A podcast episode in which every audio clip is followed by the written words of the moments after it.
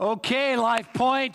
I am glad that uh, you're watching this morning, especially on this day as we celebrate Palm Sunday, the day that Jesus entered into Jerusalem uh, on a donkey. And that was significant because that donkey represented him bringing peace. In his day, a general who would go to war would get on a horse and ride out of a city. But then, after they conquered that, that enemy, they would come back in the city on a donkey. In essence, bringing peace.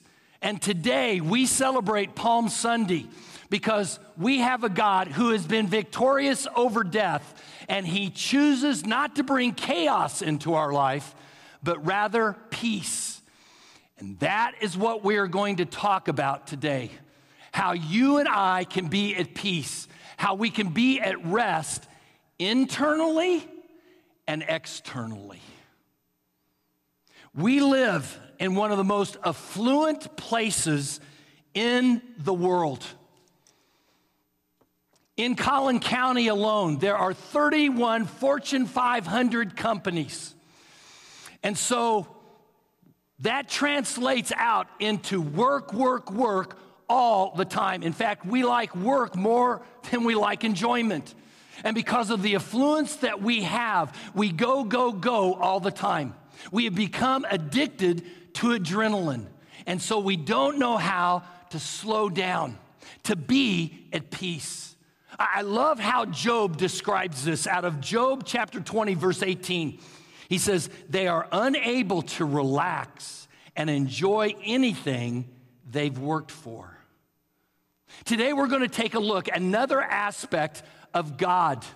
We're going through a series called Walking with God Through Uncertainty out of Psalms 23. I mentioned at the beginning of this series that when you are going through an uncertain time, it is important to focus in on that which is unchanging so it brings stability in your life. And there is only one thing that doesn't change, and that is God. He is the same yesterday, today, and forever. He is the same from one generation to the next generation. And we've looked at two aspects of God so far out of Psalms 23. We've taken a look at how God is a good God. We've heard that saying uh, God is good all the time. All the time, God is good. God is unchanging in that. And from that quality of God comes another aspect of God that is unchanging, and that is He is the source of everything that we need, so we don't need to worry. Today, we're going to focus on the fact that our God is a God of rest. And we're going to learn how you and I can relax where we can be at peace, where we can be tranquil internally and externally. Psalms 23, 1 and 2 says this The Lord is my shepherd, so I have everything I need. He makes me lie down in green pastures, and He leads me beside quiet waters. I want you to write this down. These pictures represent internal peace, rest, and external peace, refreshment. God wants to bring tranquility into our life. Just like on Palm Sunday, 2,000 plus years ago, He didn't ride in to create chaos, He rode in to create peace. Now, I want you to circle this phrase, He makes me. Has God ever made you lay down for your sake? How about this crisis that we're going through worldwide. Is it possible that God is wanting us to, to, to learn how to slow down in our personal lives, in our marriages, with our families in this uncertain time? Is it possible that God wants us to slow down so that we look up and we can see the blessings that God has given us? That it might result in peace within us. When you and I are going 100 miles an hour, doing this and going there, life becomes a blur. It's only when you and I slow down that we're able to see the blessings that God has for us. So, what I'm saying, in order for you to see God's best, you and I have to be at our best. Will you write this down? To give God your best requires rest. If you don't have rest, you're going to be stressed. Oftentimes, the difference between being blessed and being stressed is, is rest. It, it's absolutely amazing to me how oftentimes, with one good night's sleep, I can go from stressed, just only seeing chaos, to being blessed and seeing all kinds of blessings. Now, have you ever seen a kid resist going to bed, but in seeing them, you knew they needed to? What is that a sign of? Of immaturity. Now, I say that because I need to confess this. When I write a message, oftentimes I think if it doesn't resonate with me, it's not going to resonate with you. And I have to confess that these last few weeks I have been frantic, running here and running there, trying to transition our church from a traditional model to a virtual one. And I have resisted being at peace or at rest internally and externally. And I share that because, folks, I need this message. And I'm sure as a result of everything that we are going through with this coronavirus, you need it as well. We need it in order to see the blessings that God has for us. And in order for that to happen, folks, we need to be at our best. Now, I said rest is oftentimes the difference between being blessed and being stressed, that it is a sign of immaturity. But what we see in Scripture is that God rested. On the seventh day, He rested from, from creating the universe and our world. In the Gospels, it says that Jesus rested. In fact, He was described as the Lord of the Sabbath. If you and I are going to be spiritually mature, where we are at our best for God, so that we can see His blessings, folks, we need rest. How do you and I do that? How do you relax in who God is and what He wants for us so that we can be at our best, so that we can see His blessings?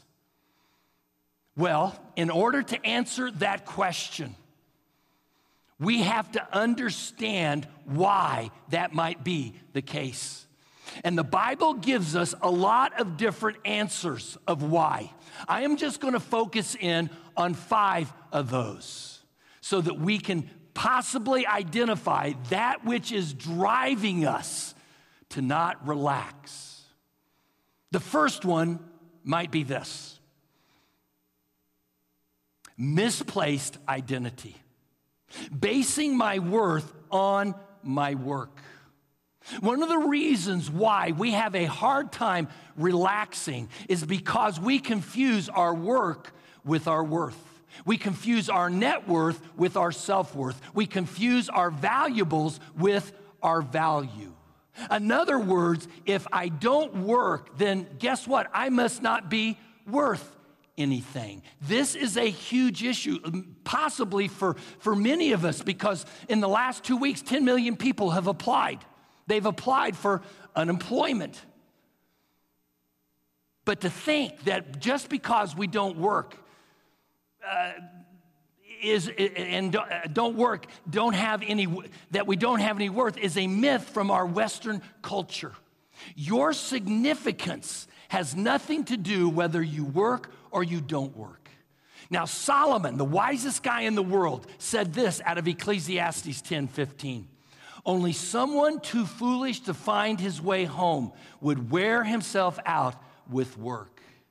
Now, that's pretty frank, don't you think? He's saying life is more than work. Work is important, yes, but work is not everything. When you and I have a misplaced identity, we think that our worth is tied up with our work. And folks, it's not. The second thing, it might be materialism, always wanting more. You see, when I have more things, then I have to make more money. And in order to make more money, I have to work longer and harder to make it. And so I don't relax. Again, Solomon talks about this in Proverbs 23, 4 and 5. Do not wear yourself out trying to get rich. Have the wisdom to show some restraint. Your money can be t- gone in a flash as if it had grown wings and flown away like an eagle. In other words, he's saying you can lose money. I mean, would any of us here uh, want to uh, um, uh, talk about our 401ks right now? Okay, a perfect example of this. In essence, he's saying, whatever you do, uh, don't put all your effort and energy in trying to acquire things that you could lose overnight. It has been my observation over the last 40 years of ministry that we spend the first half of our life sacrificing our health in order to gain wealth. And then the last half of our life, we sacrifice our wealth in order to gain health. This past week, uh, we, we as a nation spent $2.2 trillion, half of our wealth to regain our health. Jesus says this watch out for it. Take a look at Luke 12, 15. Watch out and guard yourselves from every kind of greed, because your true life is not made up of the things you own, no matter how rich you may be. Misplaced identity, materialism. The third possible cause could be envy, wanting to be like other people. Trying, in essence, to keep up with the Joneses. Folks, this causes us to spend a lot of time on unnecessary things that we really shouldn't be giving ourselves to. We see that our neighbors, I mean, they have their kids enrolled in five extracurricular activities. And so we think, well, guess what? Uh, we're going to be better than the Joneses. We're going to enroll our kids in six extracurricular activities. Just because of that, we drain our resources, our personal energy. Why do we do that? Because we've chosen people that to model that maybe we shouldn't have modeled our lives after. Watch who you're modeling. Now, Solomon spoke of this envy thousands of years ago in Ecclesiastes 4, verse 4. I have learned why people work so hard to succeed. It is because they envy the things their neighbors have. He's saying, whatever you do, don't try to be like everybody else. Uh, uh we got to go here. We got to go there. We got to get this. We got to get that. You see, by doing that, we might come to the stark realization you know what? We've been following the wrong model. The fourth reason why people have just a hard time relaxing and experiencing this peace internally and externally is because of valuing achievement over relationships. Now, as a man, I, I, I pretty much know this that we men are not good at this. I think we, we in a lot of ways, are more prone uh, to this than, than women are. However, we all can experience this, where we put going and doing over everything else as a and over other people. I'm sure we've all known people, have we not? Who all they did in their life was go, go, go all the time and do, do, do all the time. And as a result, maybe they lost themselves in their career and they lost a relationship. Here's what Solomon says out of Ecclesiastes 4 7 and 9, 4 7 through 9. Here's another thing I've seen on earth that makes no sense. Some people don't have any kids or family or even friends, yet they work obsessively, never taking a break. There's no end to their toil, and they're never content with what they've done or earned. They never ask, Why am I always working to do more? And why don't I let myself enjoy life? And who cares? Who, who, will get what I leave behind?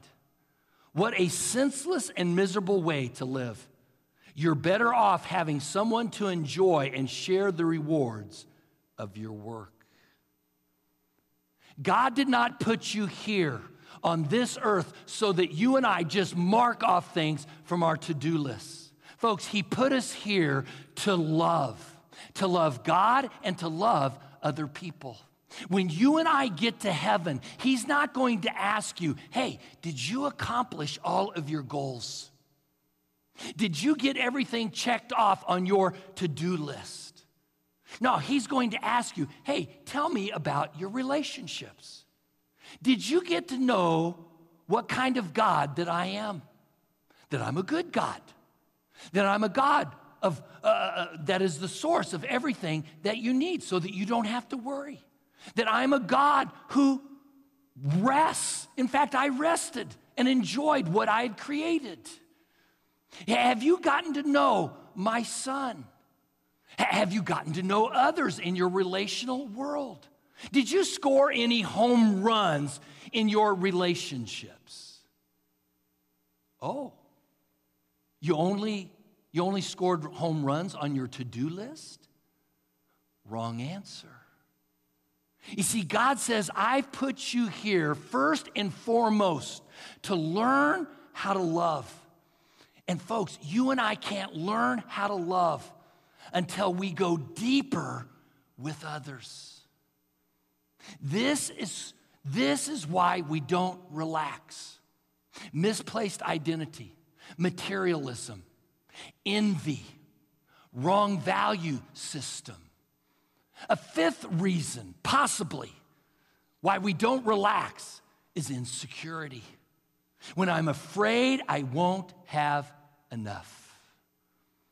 Howard Hughes, who used to be one of the richest men in the world, was once asked this question What makes a person or a man happy? And he said this just a little bit more. And that is a cute little answer, but guess what? It's just not true because a little bit more is never enough. We've always heard uh, uh, the saying, have we not? When is enough enough? The answer is never when you're insecure. You can't have security when you can lose what you have. Solomon in Ecclesiastes 6 7 said this uh, this is really good. We work to feed our appetites, but meanwhile, our souls go hungry. Does that sound familiar? I'm so afraid I'm not going to have enough physically, uh, uh, financially, materially, that I am going to give up my soul. I'm going to give up going deeper spiritually with God. I'm going to give up going deeper with others. So, what does God instruct us to do? In Psalms 127, verse 2, he says this It is senseless for you to work so hard from early morning until late at night, fearing and worrying that you won't have enough. And let's read this all together. Let's read this out loud. For God wants his loved ones to get their proper rest. Proper rest internally and externally. How do you and I do that? How do you and I relax in uncertain times? How do we learn a more sane lifestyle, a more balanced lifestyle, so that we are at peace and we can see the blessings that God has given us. How do I live a more restful life versus a restless life? Well, let me show you the five antidotes to these five things right from the Bible. If you want to relax in uncertain times, you must trust your shepherd. He is a good shepherd. As Psalms 23 says again, the Lord is my shepherd. He is a good shepherd. So I have everything I need. He is the source of everything. He makes me lie down in green pastures, rest externally. And He leads me beside quiet waters, refreshment internally. That is a picture of peace. If you are following Christ as your shepherd, God is not going to lead you into chaos. He is going to lead you into tranquility and peace, into rest and refreshment. How? Number one, by helping you remember your value. This is the starting point of sanity. This is the exact opposite of basing your worth on your work, your value on your valuables, your self worth on your net worth. Oftentimes, when we meet someone, maybe for the first time, we ask them, Who are you? And they respond with an answer by telling you what they do, as if what they do is their identity. That's not true. If you want to calm yourself in a crisis, you need to remember your value to God. Which raises the question what is your value to God? How can you know what that value is? Well, by remembering these three things the Father made you, the Son died for you, and the Holy Spirit lives in you. The Father created you, and God doesn't create junk. He made you for a purpose. He made you to love you, and He made you unique. You are one of a kind. A one of a kind is far more valuable than a duplicate. Jesus Christ died for you on the cross. No one dies for something that is worthless. And then the Holy Spirit lives in you. Anything, if you had a person who was a famous person live in your house, my guess is when you bought it, it costs more because they lived in it. The God of the universe has chosen to live inside of you. So, what's my point? Simply this will you write this down? It's not what I do that gives me worth, but who I belong to. So, what if I lose my job? What if I'm one of those 10 million these past two weeks that filed for unemployment? Does that make me unworthy? Not at all. Why? Because your worth isn't tied up with whether you work or you don't work. Your worth is tied up with who you belong to. Now, this is a major theme in our culture today because not just because you may have been um, laid off, okay, and that you filed for unemployment, but because you now have to stay home. Why? Because you have been labeled as a non essential. Now, think about that. As you sit in your home and you hear that on the news, non essential personnel need to stay home, it can begin working on you in your mind. I guess I'm not that important. So I guess what I'm going to have to do is I'm going to have to prove my worth. And yet it's that thought that I'm a non essential that drives restlessness within, that causes us to paddle the stream up or paddle the boat upstream. No, you don't have to do that. You are already valuable because the Father has made you. The Son has died for you, and the Holy Spirit lives in you. My kids are valuable to me, not because of what they do, but because Cheryl and I created them out of love. We love them and we created them. God says you're valuable because he created you. John, James 1, verse 18 says this God decided to give us life through the word of truth so that we might be the most important of everything God has created. Will you circle that phrase, the most important? Do you realize that you are more valuable than the moon, than the Milky Way, than the birds and the bees and the flowers and the trees because of this thing called love that the Father had for you. He thought of you before He made the world, and because He loved you, He made you. One of the reasons that you have value is because God made you. But another reason is because you are a child of God. You are a child of the Good Shepherd. You are one of his flock. You have, you, you have not only been made by God, but he has included you in his family. I love this verse. He has done this because of his son, Jesus Christ, dying on the cross. And in Isaiah 49 16, it says, I have engraved you on the palms of my hands. When Jesus was nailed on the cross, God permanently tattooed his hands, his side, and his feet for all eternity to communicate to you, I love you this much.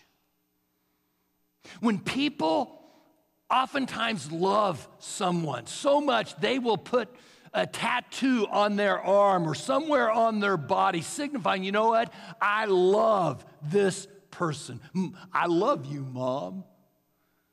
Well, I would want you to know something. when you get to heaven, you're not going to have that tattoo you are going to have a glorified body. The only person in heaven that's going to have a tattoo is going to be Jesus. And he is going to keep those scars on him for all eternity so that you and I know that we are loved by God that much.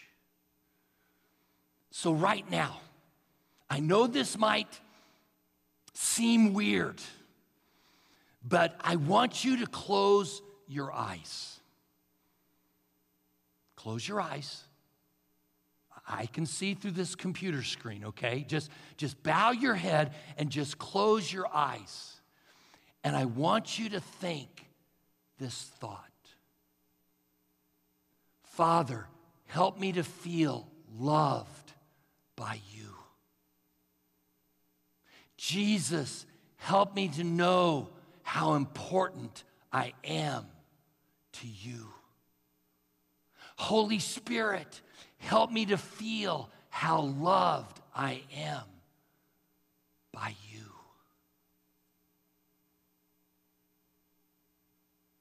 Do you feel it? Folks, it's easy to understand these things, but in a time of uncertainty, we need to feel it.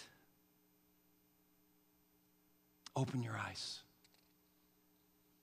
The second thing, the antidote for materialism, which is always wanting more, is this enjoy what you have. If you learn to enjoy what you've already got, you're going to reduce the restlessness within. Now, this is called contentment. Contentment, I would have you know, isn't something that comes natural to us. It is unnatural, but it is something that we can learn. Philippians chapter 4, 12 and 13 says this I have learned the secret of being content in any and every situation, whether I am well fed or hungry, whether living in plenty or in want. I can do all this through Christ who gives me strength. Learning contentment means that I don't have to have this incessant drive to go, go, go, go, go all the time or get, get, get all the time. Is it possible to become preoccupied with not going and not having that we don't enjoy what we do have? Sure. Materially, I say it like this we buy things we don't need with money that we don't have to impress people we don't even like. And after we have those things, we don't even enjoy them. When it comes to going and going all the time, uh, uh, we go, go, go, go, go to get to that destination. As soon as we get there, we really don't enjoy it because we're plotting how we need to go to the next thing that's happening. Solomon spoke, speaks to this again. In, in Ecclesiastes 4 6, a little food eaten in peace is better than having twice as much earned from overwork and chasing the wind. That's going and going. He's saying it's better to have a little peace. Why is that? Because the greatest things in life are not things. It's interesting to me, and I, have talked with a number of people who have had emergency surgeries during this, I don't know, shelter in home situation. And one of the things that they have expressed to me was this that they couldn't be with their loved one in the hospital. Interesting that they weren't talking about whether they could get to Costco or a Sam's or, or to the grocery store. What, what their greatest concern was that they couldn't be with the person that they loved. When you and I get to our deathbeds, I guarantee you this we will not be wondering whether our uh, premium, platinum, big box credit card store is, has expired or not. No, we are going to be asking, where are my friends and where is my family? And we will be realizing at that point in time that life is all about love. I just wonder if we could learn that lesson a little earlier than that. If we could, folks, it would reduce the restlessness within and without. And we might be a little bit more content with those that we are actually with. In Ecclesiastes 9 9, it says, Enjoy life with your wife whom you love. Enjoy it with your spouse. In Ecclesiastes 3:13 it says all of us should enjoy what we have worked for. It's God's gift. I love this out of the, the message in Matthew 6:31. What I, Jesus said, what I am trying to do here is to get you to relax to not be so preoccupied with getting so that you can respond to God's giving. People who don't know God and the way He works fuss over these things, but you know both God and how He works. Resting outwardly and inwardly is a sign of trust, it's a sign of maturity. Remember your value. Enjoy what you've got. Number three is this limit your work to six days a week. Now, I think this is particularly important for those who work at home, especially during this time. We need to limit our work to six days a week. There is a command uh, of the big Ten Commandments that say that you and I need to take one day off a week. If we don't, we're breaking the Ten Commandments, right up there with adultery and, and uh, lying and stealing and all those other big commands. When you and I don't do that, honestly, we are breaking the fourth commandment. In Exodus 20, 9 through 10, God said this You have six days in which to do your work, but the seventh day is to be a day of complete rest, internally and externally, dedicated to me. Will you circle that phrase, complete rest? That is called the Sabbath. And here is a simple definition for the Sabbath. Will you write this down? A day of rest. Did you know that your heart every seventh day beats differently? It does. God has wired us to rest. I work out six days a week, run six miles on my elliptical thing, and I bike about 18 or about eight miles on the, uh, every day. But one day a week, I just rest because my heart has, was built for that. And God stated this not for his benefit, but he stated it for our benefit. Jesus in, in Mark 2 27 said this the Sabbath was made to benefit man. It wasn't for God. Though God rested, He modeled that for us, and He wants us to follow in His example. And if we do, we will be spiritually mature. But He did that for our benefit. So, what do you need to do on your personal Sabbath, that one day a week? Well, you need to do three things. First of all, you need to rest your body. You need to take some time off, like I described for myself. I work out six days a week, but I take one day off and I just rest. Secondly, you need to recharge your emotions. How do you do that? I say through quiet solitude. For myself personally, I do that by looking at birds. I love to watch birds. I've got some things set up in my backyard where I just sit back and I just, I kind of watch the birds. Uh, what's interesting though is that when my kids could come over, they would come over and they'd see me watching the birds say, Dad, what are you doing? I said, I'm just watching my birds. And they would say, Dad, only old people do that. And I said, Thanks. You must think I'm young. But really, I'm older than what you think, okay? But you can also do that, not just through quiet solitude, you can do it through re- recreational activity. And one of the things that I, have noticed uh, during this uncertain time is people just out walking in my neighborhood that I have never seen my whole life. And I've been in that neighborhood for two years now people walking with their spouses, people walking with their kids. It is a way to re- uh, recharge emotionally. And then the third way is just by refocusing your spirit. How? Through worship. We're going to do that this Thursday.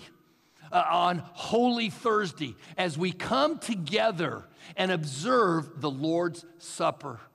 And like Marty said, you're going to need to get some bread or some crackers and you're going to need to get some juice. If you have wine, guess what? It's okay. Just don't drink the whole bottle during that, during that time, okay? But we're going to come together as a church and we're going to observe the Lord's Supper. And it's not going to take long, maybe five, ten minutes, as we sing a song and as we take the elements together. The fourth thing that God says about rest and refreshment, of having peace within and peace without, is I need to adjust my values. Why? Because to reduce restlessness within, you're going to have to change the way you think about what is important. And the question that you're going to need to ask yourself is this Will you write this down? What is really important. Much of the restlessness that we have is because we run, run, run all the time. Run, run, run internally, run, run, run externally, trying to keep up with the Joneses. Jesus gets to the heart of this, the, the heart of adjusting our values in Mark 8, verse 36 where he said, What good is it for a man to gain the whole world, yet forfeit his soul? After Easter, we're going to talk about soul. I'm going to uh, uh, unfold that for you because the, the psalmist talks about it. But God says, hey, are you willing to go after all those things and forfeit your soul? But God, look at all the stuff I have. He would look and he would say to you, That's great. But have you forfeited your soul in the process? Have you forfeited the depth of your spiritual relationship with me? Have you forfeited the relationship with others, with your spouse, with your kids, with your friends as you pursue it? Have you forfeited your relationship with your neighbors? I want to encourage you right now. If you are sitting with someone, or even if you're not, you can email them. But if you're sitting next to them, or whether you email them, communicate this. Just say this to them I love you more than stuff. I love you more than stuff. With my wife, I tell her, honey, I, I, I not only love you more than stuff, I adore you. Folks, it's okay to slow down and give attention to those things that we know deep down inside are more important than other things. Go deeper with God. Don't forfeit your soul. Go deeper with others. Don't forfeit those relationships. The fifth and last thing is this exchange my restlessness for God's peace. And the picture of that peace, again, is Psalms uh, 23 1 through 2. The Lord is my shepherd, so I have everything I need. He makes me lie down in green pastures, external rest, and He leads me beside quiet waters, internal refreshment. That is a picture of peace. Let me close with two, two portions of Scripture Matthew 6, 26, and 30 to help us understand this. Jesus said, Look at the birds in the air. In fact, we talked about this last week. Now that I think about this, this bears repeating, nevertheless. Look at the birds in the air. They don't plant or harvest or store food in barns, but your heavenly Father feeds them. And you know that you are worth so much more than the birds. You cannot add any time to your life by worrying about it. And why do you worry about anything else? Look at the beauty of the wildflowers in the field. They don't worry or overwork, but God takes care of them so that so you can be sure that he will clothe you too.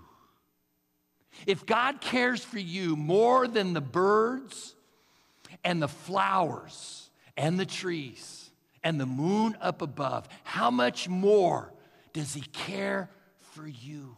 He did not describe himself in that Sermon on the Mount as the father of flowers and the father of birds. He described himself as your heavenly father. You are special to God. You can't make God love you any more than he already loves you. And, he can, and you can't make God love you any less than God already loves you. God loves you, period. You are special to God. But here is the deal.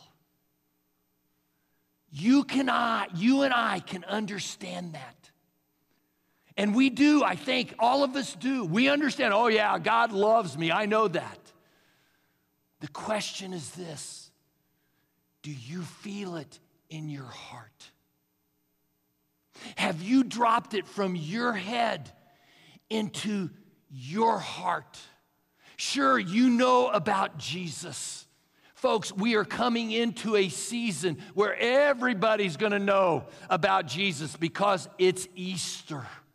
And it's easy for us to know about Jesus. The question is this Have you dropped him into your heart where you feel his love for you? That is the key to peace. It is the key to rest internally and externally. Take a look at this out of Matthew 11, 28 and 30 through 30. Jesus said, Are you tired physically? Are you worn out mentally?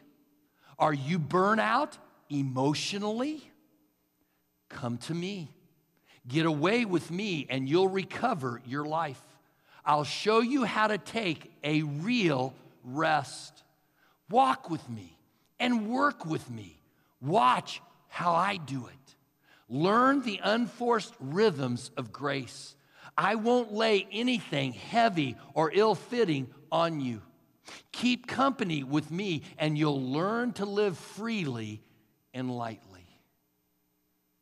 As your pastor, as your life coach, I want you to learn the unforced rhythms of grace so that you can live lightly and be at peace internally and externally in uncertain times.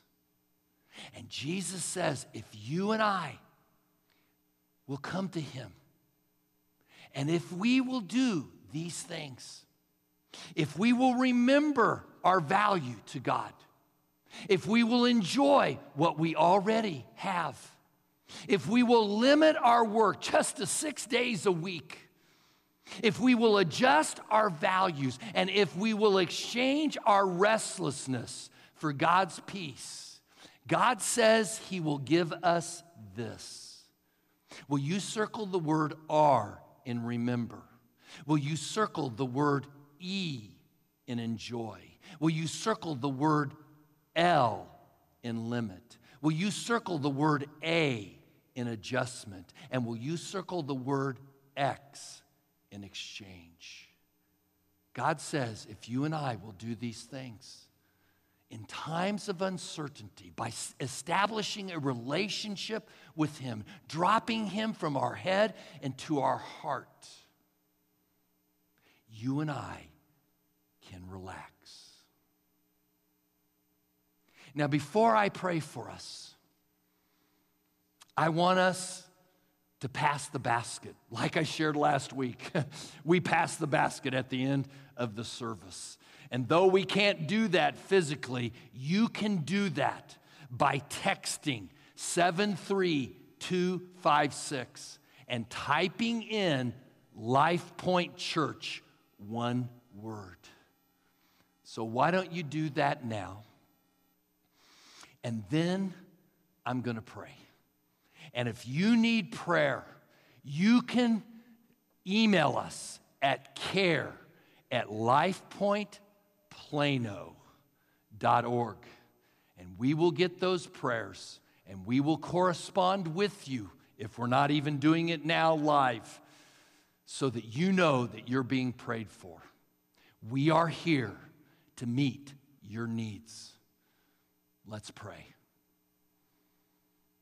Dear Heavenly Father, we thank you that you are our good shepherd, that you are a God that is here to meet our needs, and that you are one who leads us not into chaos, but into peace. You came to bring peace into our world. You came to bring peace into Jerusalem, your people, the capital city of your people. And you have come to give us peace where we might be able to rest, where we might be able to relax and, and be refreshed internally and externally. God, we thank you for that gift that you want to give us in times of uncertainty. And right now, I don't know where you're at spiritually. Maybe you've had thoughts of, of God, of Christ. I mean, you've thought about him a lot. You've even said, Oh, yeah, I know Jesus. But you've never really dropped him from your head into your heart. And in these uncertain times, you recognize that now. Will you do that? Will you drop him from your head into your heart by just simply saying this God, I admit, I admit, God, that I have been one who's been running, running from you, doing this and doing that. But right now, I'm stopping. And I'm dropping you from my head into my heart. Thanking you that you died on the cross for my sins. And I'm committing my life to you right now. Thank you for the forgiveness that I have in you. Thank you that I can now begin, as I understand your word, have peace with you and peace with myself and peace with others. Will you let me know if you've made that commitment? I'd love to send you some literature. God, we thank you for this time. In Jesus' name we pray. Amen.